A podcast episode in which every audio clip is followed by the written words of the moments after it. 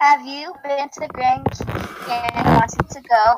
If so, we're going to be talking about the Grand Canyon and what to do there.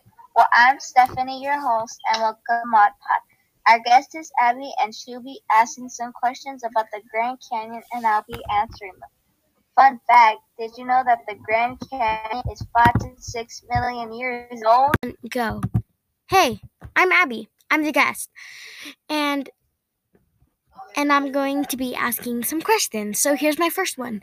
So Stephanie, does the canyon have a south rim, north rim, or any more? Yes, the canyon has a south rim and a north rim part that you can go to. Wow. Also, I wondered, how many visitors does the canyon get each and every year? Well, the canyon gets 5.9 million visitors a year, making it the second most popular park. I've always wondered this, but how did it become the most popular park and when did it become a national park? Wow, Abby, that is the most fantastic question I've ever heard.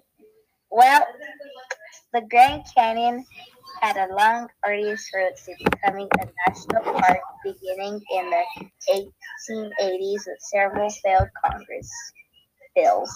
After making multiple visits to the area, Theodore Roosevelt declared the Grand Canyon a national monument in 1908.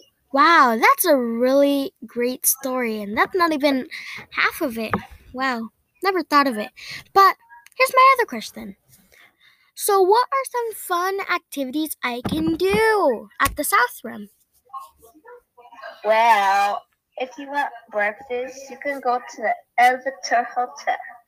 You can visit the Yavapai Museum of Geology, then go to the watchtower to see the desert view and can also take the helicopter tour over the canyon.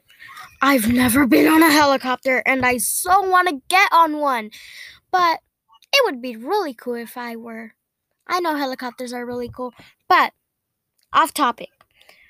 What are some what are some activities I can do at the North Rim? Uh, you're right, Abby. Helicopters are amazing.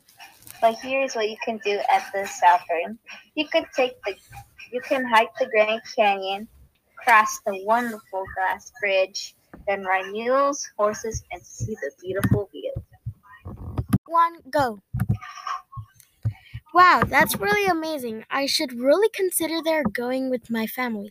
My family would love to see all these wonderful things at the Grand Canyon.